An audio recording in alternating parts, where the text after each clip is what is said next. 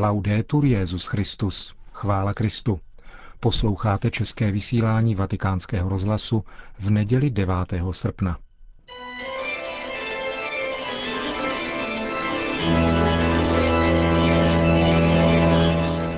Církev a svět.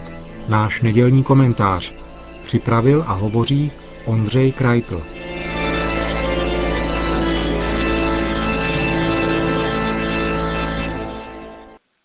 Minulém týdnu zveřejnila jedna z agentur pro výzkum veřejného mínění žebříček víry a důvěry voličů v tuzemskou politickou reprezentaci. Ze všech lídrů politických stran u nás lidé nejvíce důvěřují šéfovi nově vzniklé rychlokvašky TOP 09 Karlu Schwarzenbergovi. Věří mu 30% dotázaných. Podle agentury, která výzkum prováděla, však prý obecně platí, že lidé u nás politikům příliš nevěří. Proto má výzkum i druhou část, připomínající anekdotu. Dotazovaným agentura kladla doplňující otázku, kterému z politických vůdců nejvíce nedůvěřují. Na tomto žebříčku figurují pochopitelně stejná jména. Jde o stejnou skupinu politických lídrů, pouze v jiném pořadí. Přesto je však zarážející, že i tomu nejdůvěryhodnějšímu politikovi jinak nevěří více než 60% dotázaných. Důvěra je očividně vzácné zboží, zatímco s nedůvěrou nešetříme. Působí až téměř děsivě, když si uvědomíme, že někdo tak nedůvěryhodný, někteří ze stranických předáků dokonce překročili 70% hranici, řídí naši zemi a ovlivňuje životy nás všech. U nedůvěryhodného zelináře bychom nenakupovali. Pochybný řezník by u zákazníků neobstál. Politika zjevně stojí na jiných hodnotách, jen těžko říct na jakých. Citovaný výzkum je součástí kampaní před podzimními volbami do poslanecké sněmovny parlamentu České republiky. Jistě. Uprostřed okurkové sezóny a prázdninových výletů se šikují politické síly k velkému klání. Ale tato politická taškařice zároveň nečekaně odkrývá souvislost s událostmi a pohnutkami důležitými pro všechny křesťany. Jen 14 dní před volbami totiž do České republiky zavítá papež Benedikt XVI. Právě tento papež vydal v roce 2007 encykliku s názvem Spé salvi, spasení v naději. Název je citací listu apoštola Pavla Římanům. Papež zde ukazuje, jak je naděje podle svědectví starého i nového zákona úzce spojena s vírou. Naděje je jedním ze základních slov biblické víry, do té míry, že se nám může zdát, jako by se označení naděje a víra mohla na mnoha místech vzájemně zaměňovat. Pokud si tedy uvědomíme propojenost těchto dvou pojmů, provázanost víry a naděje, pak je jen logické, že politická reprezentace se těší tak malé důvěře. Nejde ani tak o charisma, vzhled, rétorické schopnosti nebo charakterové vady jednotlivých politiků, ale o absenci vyšší naděje, naděje přesahující jednotlivý lidský život. I ta třetinová víra pro nejdůvěryhodnějšího politika totiž skončí zklamáním – Naděje do něj vkládané se rozplynou po volbách, až bude jasné, že k žádným dramatickým proměnám našich životních poměrů nedojde. Politika je nutně program krátkodechých nadějí, nadějí v horizontu let, při nejlepším desetiletí. Jak tragicky dopadly pokusy vnutit lidem naději na tisícileté pozemské panství, o tom vypráví historie, lze doplnit na okraj. Deregulace nájemného, vyšší či nižší daně nebo sociální dávky, poplatky u lékaře, zabránění návratu komunistů k moci, státní maturity a stavba radaru, ani jedno z mediálně většiných předvolebních témat, kvůli jejíž obhajobě bychom měli politickým stranám dát svou důvěru, nedává velkou naději, dlouhodobou jistotu. Za pár let může být a bude všechno jinak. Materiální jistota zkrátka neexistuje a proto působí obzvlášť absurdně výkřiky na plakátech jedné z politických stran, vnucující všem jistotu. Jak napsal publicista František Schildberger, je chyba, když člověk uvěří, že dosažení jistoty je v jeho možnostech a silách. A politický zločin je, když politikové něco takového říkají nebo alespoň naznačují.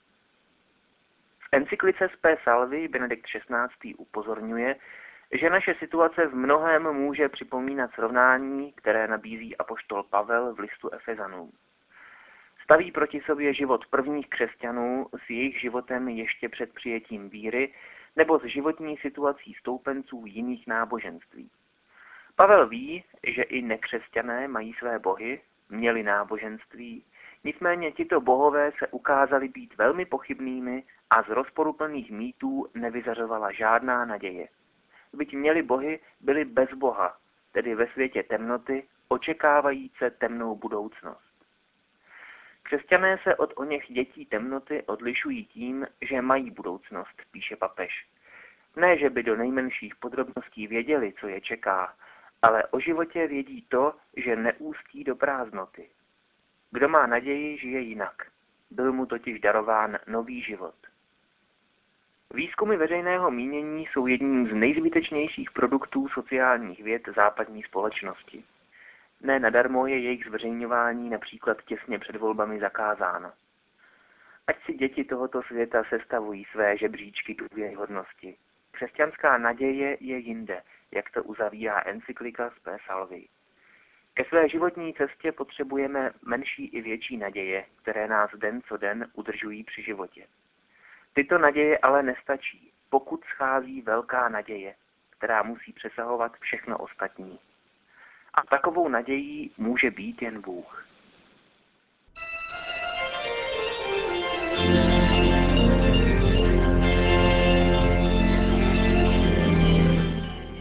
To byl náš nedělní komentář Církev a svět.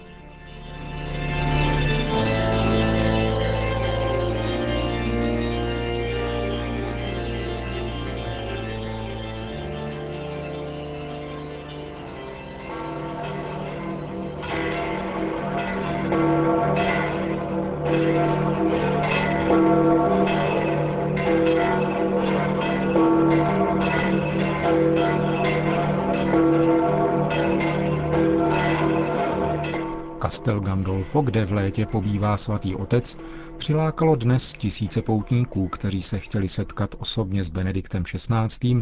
na jeho tradičním nedělním vystoupení před polední modlitbou Anděl Páně. I tento týden jich přišlo více, než kolik jich pojme vnitřní nádvoří papežské rezidence a museli proto zůstat na náměstí tohoto malebného městečka, kde sledovali dění z velké obrazovky podobně jako poutníci na svatopetrském náměstí v Římě. Petrův nástupce je nakonec také pozdravil osobně, když přešel na druhý balkón své rezidence, který je obrácen k náměstí.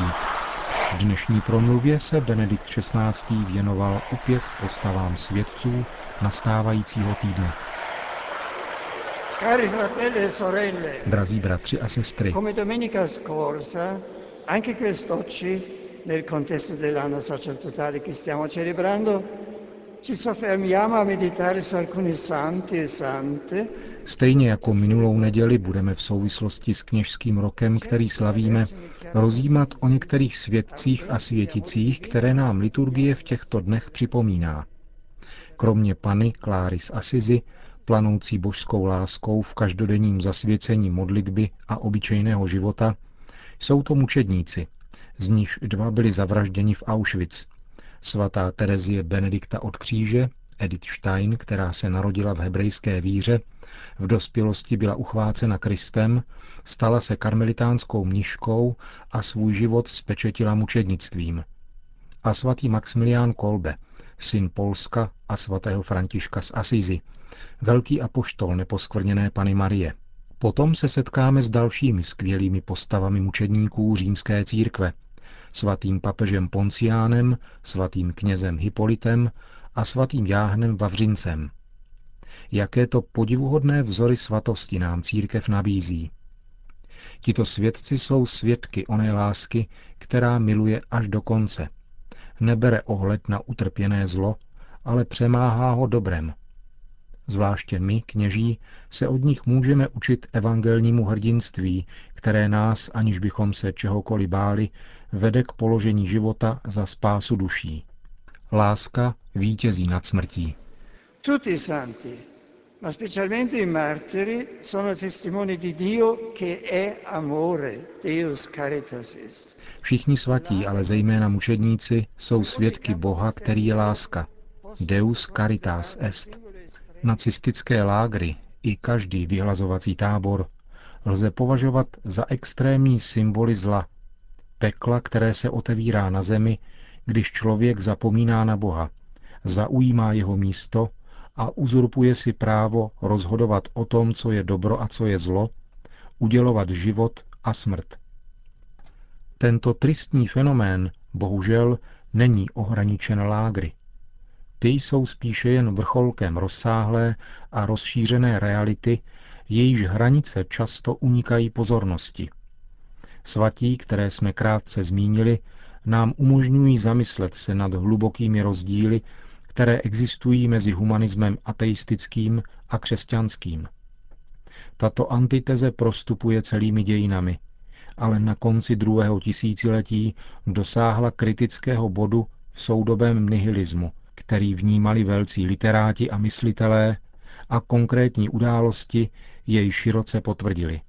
Na jedné straně existují filozofie a ideologie, ale stále více také způsoby myšlení a jednání, které povyšují svobodu na jediný princip lidství, na své voli jakožto alternativu Boha a transformují tak člověka na bůžka, ale na bůžka zlého, který činí ze své vole vlastní systém jednání.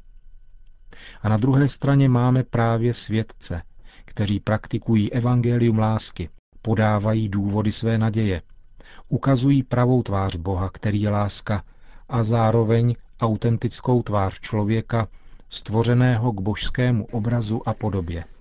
Cari fratelli e sorelle, preghiamo la Vergine Maria perché ci aiuti tutti, in primo luogo i sacerdoti, ad essere santi.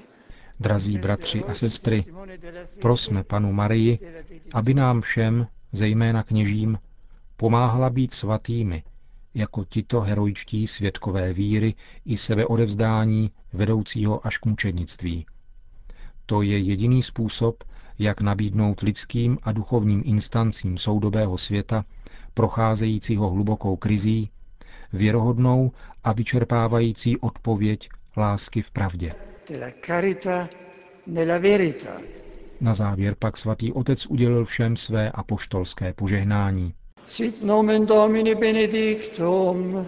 Ex hoc nunc erusque in seculum. Adiutorium nostrum in nomine Domini. Qui feci celum et terra.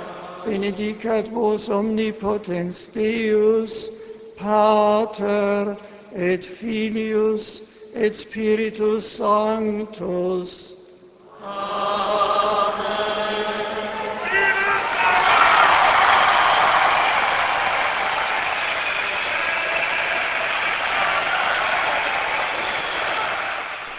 A na závěr ještě jednu zprávu ze Španělska. Františkáni dnes u příležitosti letošního osmistého výročí svého založení organizují pouť do Santiago de Compostela. Spolu s přibližně tisícovkou mladých se tak vydávají na cestu, kterou podnikl jejich zakladatel roku 1214. Slavnostní zahájení pouti se konalo ve městě Leon, kde pro účastníky slavil mši svatou generální ministr řádu bratří menších José Rodríguez Carballo. Do Santiago de Compostela by poutníci měli dorazit na slavnost na nebevzetí Pany Marie. Končíme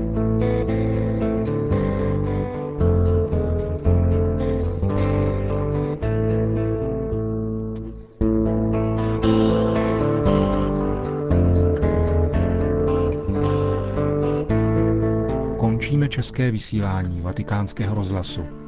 Chvála Kristu. Laudetur Jezus Christus.